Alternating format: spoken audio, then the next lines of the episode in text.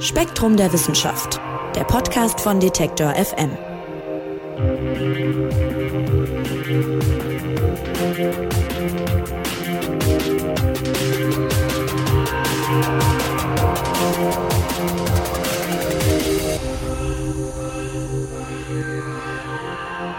Hallo und herzlich willkommen. Ihr hört den Spektrum Podcast von Detektor FM und Spektrum der Wissenschaft. Mein Name ist Marc Zimmer und ich freue mich, dass ihr zuhört.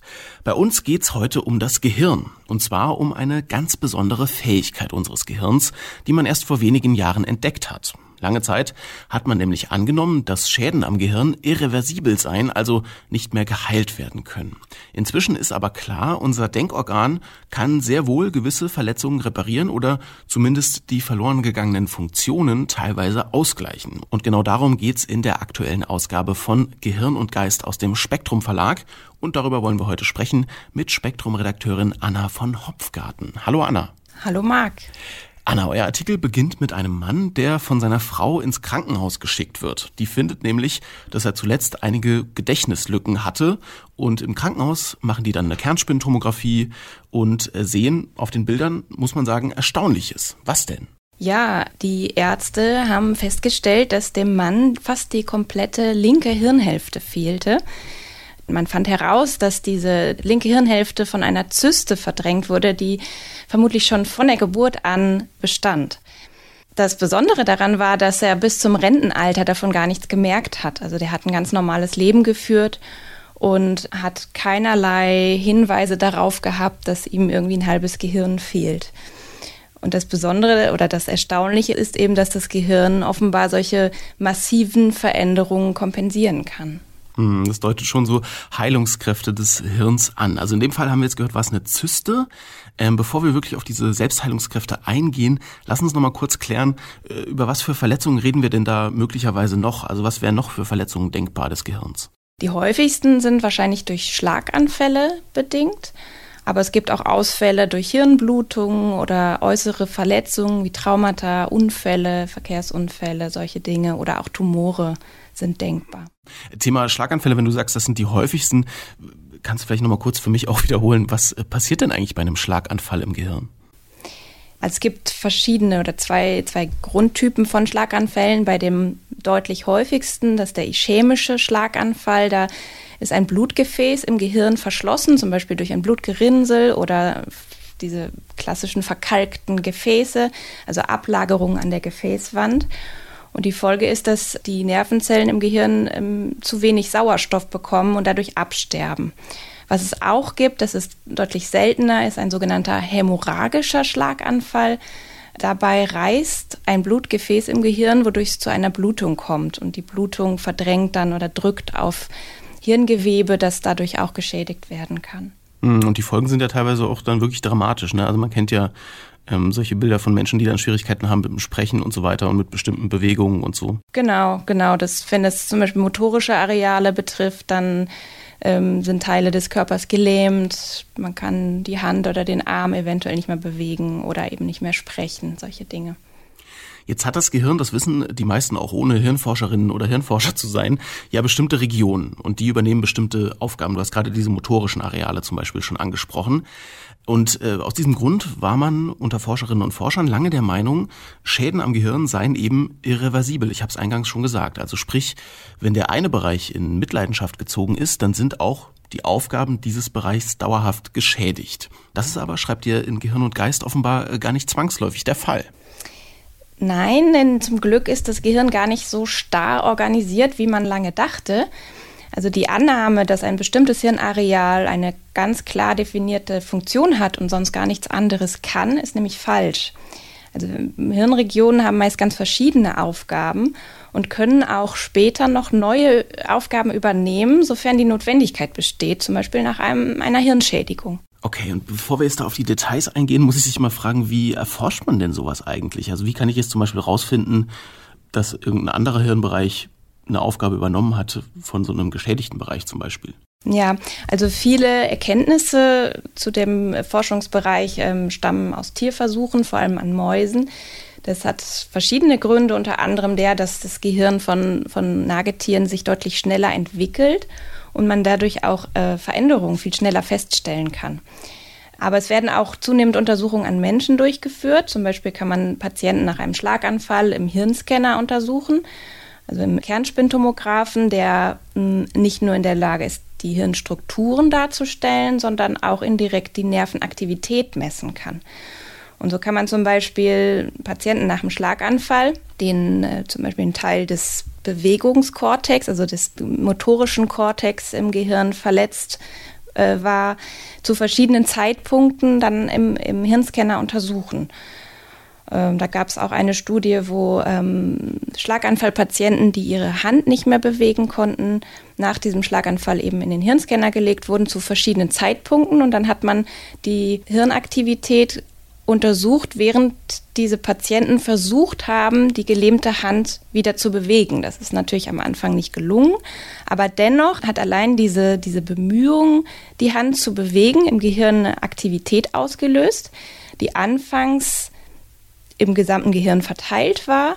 Und je mehr sie geübt haben oder je, je häufiger, also je mehr Zeit vergangen ist, desto ähm, kleiner wurde das Areal im Gehirn, das sich neu gebildet hat, um diese Hand wieder zu bewegen. Also im gesunden Hirngewebe hat sich dann ein neues Handbewegungsareal, kann man so sagen, gebildet und das konnte man dann im Hirnscanner ähm, an der Aktivität sehen. Und die Patienten konnten ähm, dann auch mit der Zeit diese Hand wieder bewegen.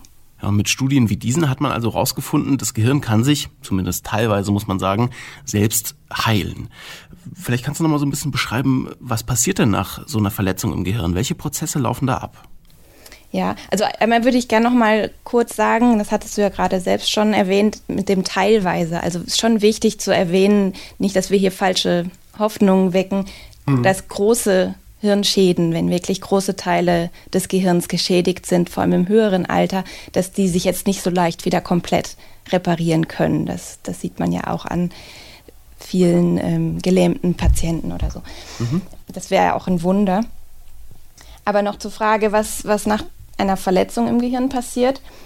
Also einmal haben Forscher herausgefunden, dass nach einem Schlaganfall das Gehirn allgemein leichter erregbar wird. Das heißt, es ist empfindlicher für Reize und gleichzeitig organisiert sich ein Teil des nicht von der Verletzung betroffenen Hirngewebes um. Also entweder zum Beispiel ähm, Regionen, die eine ähnliche Aufgabe haben, also auch ein anderes motorisches Areal zum Beispiel, wenn ein Bewegungsareal geschädigt ist, oder eben Bereiche, die unmittelbar an die verletzte Region angrenzen. Dort finden dann Umbaumaßnahmen statt, sodass diese Areale dann die verloren gegangenen Funktionen wieder übernehmen können. Und bei einem kleineren Schaden finden häufig so Neuverkabelungen in den angrenzenden Nachbarregionen statt. Wenn aber deutlich größerer Schaden ist, wie, wie jetzt zum Beispiel bei dem eingangs erwähnten Mann mit dem halben Gehirn, dann ähm, greift das Gehirn einfach auf die andere Hirnhälfte zurück, die noch intakt ist und ähm, bedient sich an den dort vorhandenen Arealen. Ja, und was ich ganz spannend fand, ist, da gibt es eigentlich bei diesen Heilungsprozessen Parallelen dazu, wie auch Lernen funktioniert oder auch das Gedächtnis. Ja, also da gibt es tatsächlich ähm, einige Parallelen. Und zwar, wenn wir etwas Neues lernen, zum Beispiel Klavier spielen, dann werden erst größere Hirnbereiche aktiv. Und je mehr wir üben, je besser wir darin werden, desto stärker beschränkt sich dann die Aktivität auf ein kleineres Areal. Ah, okay. So ähnlich ist das auch bei der Reparatur von Hirnschäden. Also das wurde äh, unter anderem bei dem Experiment mit dem Schlaganfallpatienten im Hirnscanner deutlich, die versucht haben, die gelähmte Hand wieder zu bewegen. Also erst resultierte die Bemühung, die Hand zu bewegen, in einer diffusen Aktivität des gesamten Gehirns und später zeichnete sich dann ein klar umrissenes kleineres Areal ab. Und das ist eben bei Lernprozessen ähnlich. Ja, und jetzt schreibt ihr in Gehirn und Geist, dass diese Umorganisation im Gehirn und diese Reparaturen in ganz verschiedenen Maßstäben stattfinden, Punkt A und Punkt B auch nur in bestimmten Hirnarealen. Inwiefern denn? Ja, also in Bezug auf die Maßstäbe, also man sieht ja im Hirnscanner lediglich die Aktivität größerer Hirnbereiche. Und man kann dadurch feststellen, dass sich zum Beispiel neue Areale formieren, die dann die um, verloren gegangenen Funktionen übernehmen. Aber dem liegen Prozesse zugrunde, die ähm, in einem viel kleineren Maßstab geschehen. Und da hat man herausgefunden, dass sich zum Beispiel die Aktivität der Gene verändert in diesen ähm, Reparatur-Hotspots, also den zum Beispiel den angrenzenden Hirnbereichen, wo diese Umbauprozesse stattfinden. Oder es bilden sich neue sogenannte dendritische Spines. Das sind so kleine pilzförmige Ausstülpungen auf den Zellfortsätzen, die darüber bestimmen, welche Zellen miteinander Informationen austauschen können. Und was man auch noch festgestellt hat, ist, dass quasi neue Axone, also Zellfortsätze auswachsen und die das angrenzende Hirngewebe, also das unmittelbar um die verletzte Region angrenzende Hirngewebe, stärker mit, mit anderen intakten Regionen verbinden. Wenn wir jetzt nochmal auf die Schlaganfälle vom Anfang schauen, die ja, wie du sagst, so die häufigsten Verletzungen in Anführungszeichen des Gehirns sind, da herrschte ja jahrelang der Grundsatz, am besten so früh wie möglich nach einem Schlaganfall wieder mit dem Training zu beginnen, um beispielsweise motorische Fähigkeiten wiederherzustellen oder auch das Sprechen ähm, wieder zu verbessern. Nach dem, was wir jetzt gehört haben, wäre das ja sogar kontraproduktiv. Ne? Also was leiten Forschende daraus jetzt ab für die Behandlung von Schlaganfällen? Ja, also mich hat das auch überrascht. Tatsächlich gibt es ein äh, ganz bestimmtes Zeitfenster, in dem die äh, Reha-Maßnahmen fruchten, also sinnvoll sind, weil das Gehirn in diesem Zeitraum besonders plastisch ist. Man sollte also nicht zu früh beginnen, weil man dann die ähm, Selbstheilungskräfte des Gehirns quasi durcheinander bringt. Es gab eine Studie an Schlaganfallpatienten, die schon 24 Stunden nach dem Hirnschlag zum Bewegungstraining starteten. Und ähm, da hat man herausgefunden, dass die sich deutlich schlechter erholten als Patienten, die äh, später damit begonnen haben. Also man muss hier ganz genau gucken, wann man mit welcher Maßnahme beginnt.